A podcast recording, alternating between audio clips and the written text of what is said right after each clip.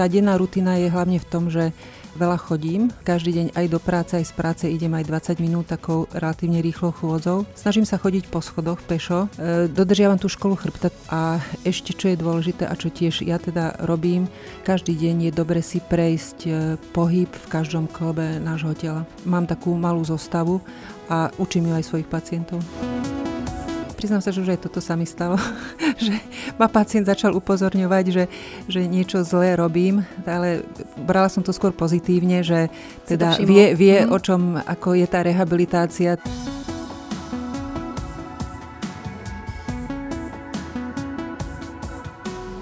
Dobré zdravie je silné zdravie a silné zdravie je zdravissimo.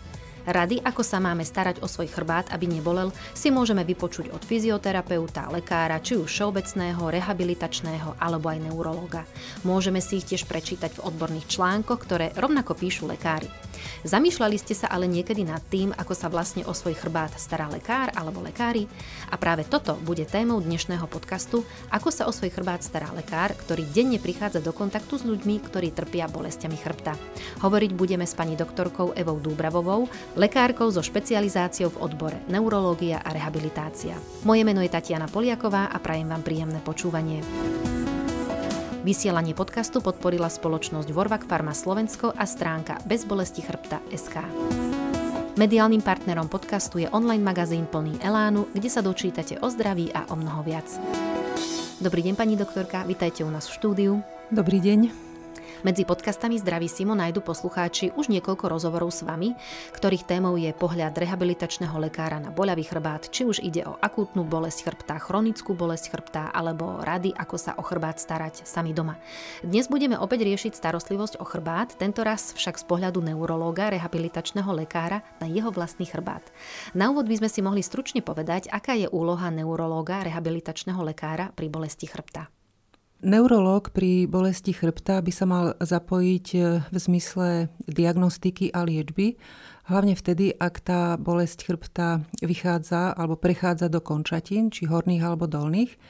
Ak ten pacient udáva poruchy citlivosti, hlavne v zmysle necitlivosti alebo zníženej citlivosti, a ak dochádza k nejakému motorickému deficitu, čiže pacient cíti slabosť časti končatiny alebo aj celej končatiny, alebo aj vtedy, ak tie bolesti chrbta trvajú dlhšie ako 2-3 týždne a nie sú zvládnuté napríklad liečbou praktickým lekárom.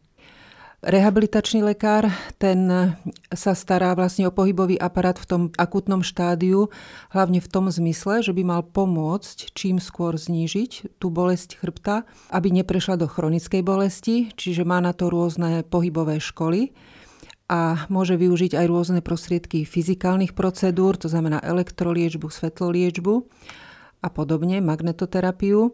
A pri tej chronickej bolesti už potom skôr taká tá komplexná funkčná diagnostika a pri tých dlhodobých bolestiach chrbta alebo vracajúcich sa bolestiach chrbta, či už vyžarujú alebo nevyžarujú do končatín, je tá fyzioterapia, správne vedená fyzioterapia prvoradou v liečbe. Uh-huh. Je dôležité aj, akú symptomatiku máme pri tých bolestiach chrbta a podľa toho naštívime aj vhodného lekára. Ale fyzioterapeut nám pomôže aj z toho dlhodobého hľadiska. Áno, fyzioterapeut by mal viesť tú pohybovú liečbu a toho pacienta vlastne, aj keď povedzme nemá už tie ťažkosti, tak vtedy riešiť e, tie zmeny, ktoré ten pohybový systém určité má a vlastne keď je tá bolesť, ten princíp je, aby tá bolesť čím skôr odoznela. Uh-huh. Aj nejaké správne pohybové návyky, aby sme si osvojili. To je súčasťou, áno, áno vlastne tej fyzioterapie chronickej bolesti, lebo tam nemá význam nejaké cvičenie napríklad raz do týždňa alebo dvakrát do týždňa hodina, že cvičíte a podobne, ale tam má význam, aby tie pohybové stereotypy sa zakomponovali do tých každodenných pohybových a pracovných stereotypov. To znamená, že aby sme správne chodili, sedeli, sadali si, alebo napríklad, ja neviem, umývali si zuby alebo pracovali v záhrade, aby sme robili tie pohybové stereotypy tak, aby čo najmenej sme preťažovali chrbticu a tie štruktúry, ktoré sú v nej zraniteľné. No z pohľadu lekára mi to príde ako náročná práca, naučiť ľudí sa v podstate správne hýbať. Je to, je to ťažšie, možno ako si niektorí aj pacienti predstavujú, keď majú predstavu, že sa udeje nejaký zázrak aj pri takej chronickej bolesti chrbta. Ale naozaj je to taká, nechcem povedať, že tvrdá práca, ale je to každodenná práca toho samotného pacienta. Uh-huh. A hlavne ten lekár asi je dobré, keď vie pacienta nejako správne namotivovať. Asi tá motivácia je aj tá bolesť chrbta, samozrejme, že sa chce ehm, uľaviť, ale... Moji pacienti väčšinou prichádzajú v takých atakách, že prídu s bolesťou chrbta, tak e, s nimi si to všetko takto preberieme, ale väčšinou sa tak o pol roka, o rok mm. vrátia a potom už vlastne pochopia, že asi aj o čom sme hovorili a naozaj tá motivácia a taká tá každodenná práca je tam dôležitá. Mm. A tiež e, my ako lekári, alebo aspoň ja nie, nemôžeme slubovať, že keď aj budete správne cvičiť, že tá bolesť chrbta sa nikdy nevráti. Ale to riziko, že sa vráti, sa výrazne zmenší. Mm-hmm. Aj lekár je len človek a tiež má svoje potreby a problémy. V prvom rade práca lekára mi príde, že je tiež sedavé zamestnanie. Cítite to pri svojej práci? Tak pracujem ako ambulantný lekár, takže áno, aj sedíme, hlavne keď odoberáme anamnézu a vedieme dokumentáciu. Ale vlastne každého pacienta musím ísť vyšetriť, to znamená musím vstať, zmeniť ten pohybový stereotyp sedu a aj keď eh, teda toho pacienta vyšetrujem, tak ten pohyb tam je alebo aj väčšinou si pre každého pacienta idem na recepciu ho vyzdvihnúť, alebo ho potom odprevadím. Takže myslím si, že ten pohyb my v rámci teda ambulantných, aspoň týchto rehabilitačných alebo neurologických špecializácií máme. Uh-huh. Takže trošku si viete urobiť tú prestavku pomedzi to sedavé zamestnanie. Určite. Možno by som povedal, že také horšie profesie, alebo čo sa aj často stretávam, sú napríklad, že zubári, uh-huh. hej, ktorí sú dlho v nejakej vynútenej polohe, keď ano. musia niečo ošetrovať alebo napríklad e, špecialisti, ktorí robia zákrok, aj taký drobný operačný, operatéri vo všeobecnosti, mm-hmm. tam tá záťaž na ten pohybový aparát je, je oveľa väčšia. Môže sa nejako pracovný stres, problémy pacientov v kombinácii s vysokou mierou zodpovednosti za pacientov a ich zdravie odraziť aj na zdravie lekára? Každá práca s človekom je stresujúca alebo môže byť stresujúca a keď pracujete so zdravím toho človeka, ktorý oproti vám sedí, tak ten stres e, teda môže byť e, o to väčší. Rovnako aj pohybové bolesti alebo bolesti pohybového aparátu sú spojené so stresom alebo s napätím. Takže aj pacientom často vysvetliť takú tú psychosomatickú zložku ich bolesti alebo tú tzv. centrálnu bolesť, neuropatickú bolesť je niekedy také možno náročnejšie a aby to pochopili, že za, tým, za ich bolestiami nemusí byť len nejaká vysunutá platnička alebo nejaká, nejaké preťaženie klbu, že tá bolesť je taký komplexný fenomén. A určite aj taká tá zodpovednosť za toho pacienta, pretože tá diferenciálna diagnostika môže byť široká a v neposlednom rade aj práca lekára možno aj v dnešnej situácii nášho zdravotníctva e, môže prinášať e, stres alebo aj taký tlak aj na nás ako lekárov, čo sa týka napríklad termínov alebo určitých možno požiadaviek aj pacientov alebo aj zdravotných poisťovní.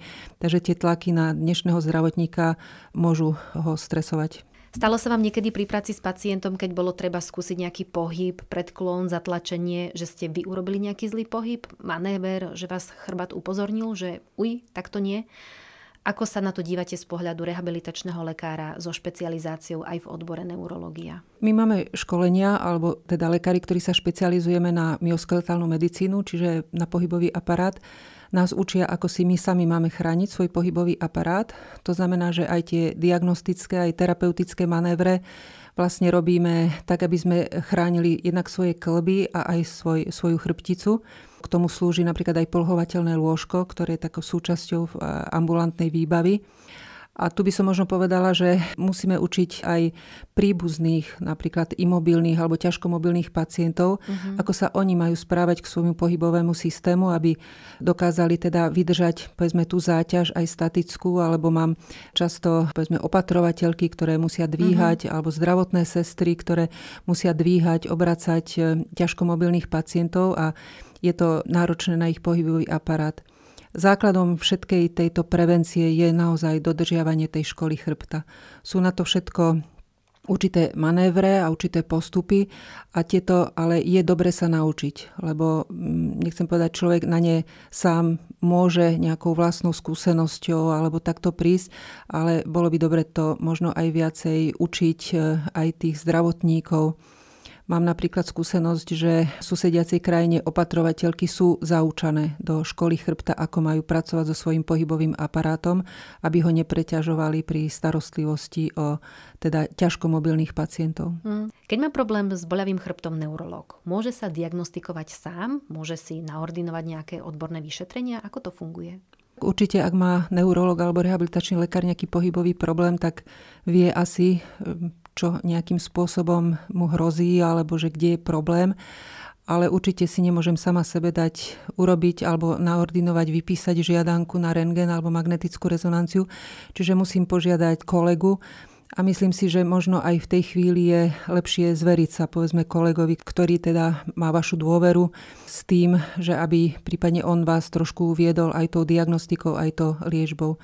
Myslím si, že liečiť seba samého je občas také, nemusí to byť tá správna cesta. No. Mm.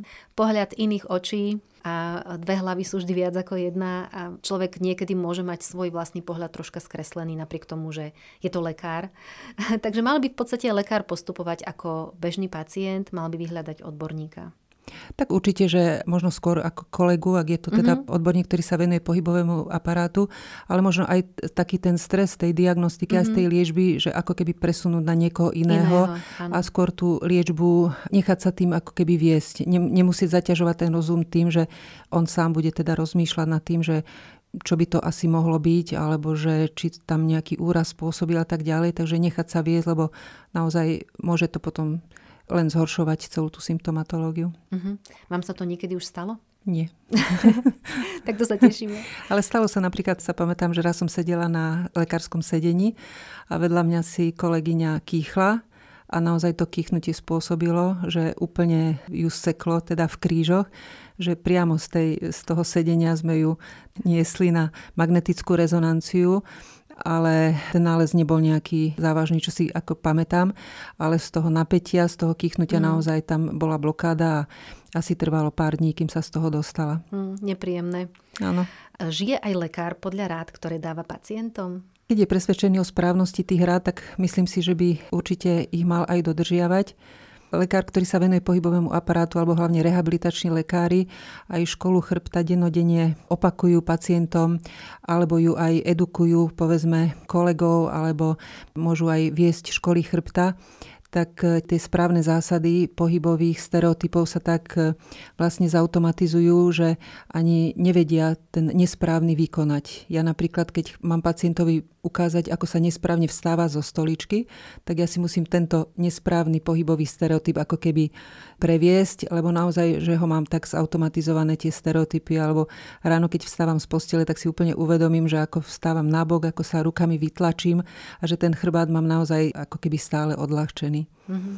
A tiež, keď je tá akutná bolesť, u mňa by som skôr možno povedať, že ak ma napríklad bolí šia, tiež keď je taký horší alebo ťažší deň, tak treba tú bolesť tak jednorázovo alebo na nejaké 2-3 dní užívať aj nejaké lieky proti bolesti, aby tá bolesť naozaj nechroniffikovala alebo potom užívať aj pri tých bolestiach chrbta. Sú to hlavne vysokodávkové vitamíny skupiny B, B1, B6, B12, ale napríklad aj magnézium alebo aj C vitamín v tých správnych dávkach je určite vhodné užívať a keď to radím svojim pacientom, tak tohoto sa držím aj ja. Asi by nebolo veľmi vhodné alebo motivujúce pre pacienta, keby videl svojho lekára, ktorý ho učí, ako má správne držať telo a sám lekár by, by bol nejaký zrbený. Alebo... Ale priznám sa, že už aj no. toto sa mi stalo. Mm. že ma pacient začal upozorňovať, že, že niečo zlé robím, ale brala som to skôr pozitívne, že teda vie, vie mm. o čom, ako je tá rehabilitácia, takže ako určite sme to zobrali ako pozitívne obidvaja, obidve strany. je len človek, takže tiež sa to môže stať máte toho veľa, môžete zabudnúť. A ja by som sa vás chcela opýtať aj takú osobnejšiu otázku. Či nám prezradíte, aká je vaša denná rutína v starostlivosti o chrbát? Tak priznám sa, že nešportujem nejako pravidelne. Veľa som športovala do ukončenia vysokej školy, som hrávala volejbal dosť aktívne. Ale tá denná rutina je hlavne v tom, že veľa chodím. Aj, možno je to aj tým, že teda využívame skúhromanú dopravu a v podstate každý deň aj do práce, aj z práce idem aj 20 minút takou relatívne rýchlou chôdzou. Snažím sa chodiť po schodoch pešo, takže aj toto sú napríklad také drobnosti, ale veľmi pomáhajú. Dodržiavam tú školu chrbta, tak ako sme povedali, ktorú mám podľa mňa úplne už zautomatizovanú. Aj máme napríklad e, chalupu so záhradou. Tá práca v záhrade je napríklad veľmi ako vhodná, ale tiež musíte ju striedať, tie pohybové stereotypy, nepreťažovať to a podobne. A ešte, e, čo sa týka takých mojich nejakých stereotypov, možno športových, tak snažím sa aspoň raz jeden týždeň v roku alebo aj dva týždne aktívne plávať v mori.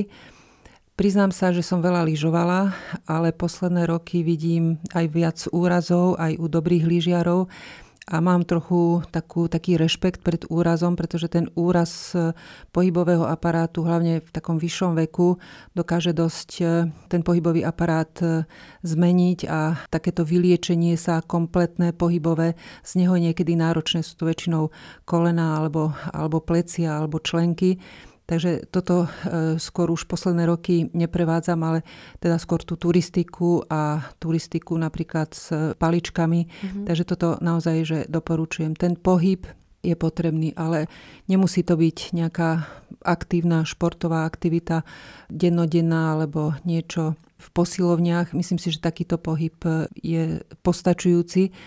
A plus ešte aj trošku posilovanie s ľahkými činkami a ešte, čo je dôležité a čo tiež ja teda robím, je, že každý deň je dobre si prejsť e, pohyb v každom klobe nášho tela. Mám takú malú zostavu uh-huh. a učím ju aj svojich pacientov. Uh-huh. Možno ráno po prebudení. Napríklad, áno. Ponaťahovať, áno. áno. Ja som to videla vo filme o baletkách, že to takto robia. to som nie moc dobrý príklad zvolila, ten pohyb asi nie je ideálny, ale takú rutinu, keď si človek urobí, asi je to fajn. Možno to niekedy stačí na 2-3 minútky denne Nejaká. Áno. Mhm. Stačí, ne, nemusí sa cvičiť. A vždy je lepšie cvičiť možno viackrát za deň e, v takých mm-hmm. malých skupinkách. Mm-hmm. Počas dňa určite meníte polhové stereotypy, to vravím, že každú pol hodinu ja určite vstanem, takže každú tú pol hodinku, 40 minútovku zmeniť tú polohu a skôr teda ponaťahovať tie svaly, ktoré sa preťažujú. Ja mám teda tú výhodu, ako sme hovorili, že ja pri tom vyšetrovaní alebo pri tom ukazovaní pacientom, ako si majú cvičiť,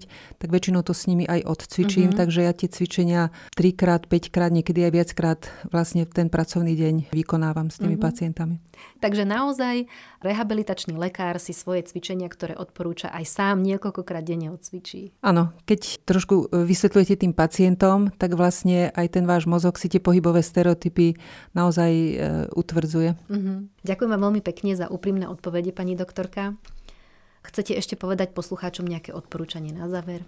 Možno naozaj na záver len to, aby teda mali čo najviac pohybu, pretože ten pohyb je pre nás e, ako ľudí, živé bytosti veľmi potrebný a v tých posledných rokoch alebo desaťročiach sa z nášho života naozaj vytráca. Ďakujem ešte raz, nech sa vám darí. Ďakujem. Milí poslucháči, naše dnešné Zdravisimo sa končí. Nahrávky nášho podcastu nájdete na portáli bezbolestichrbta.sk, kde si môžete prečítať články od ďalších odborníkov, ktoré vám môžu pomôcť dosiahnuť život bez boľavého chrbta.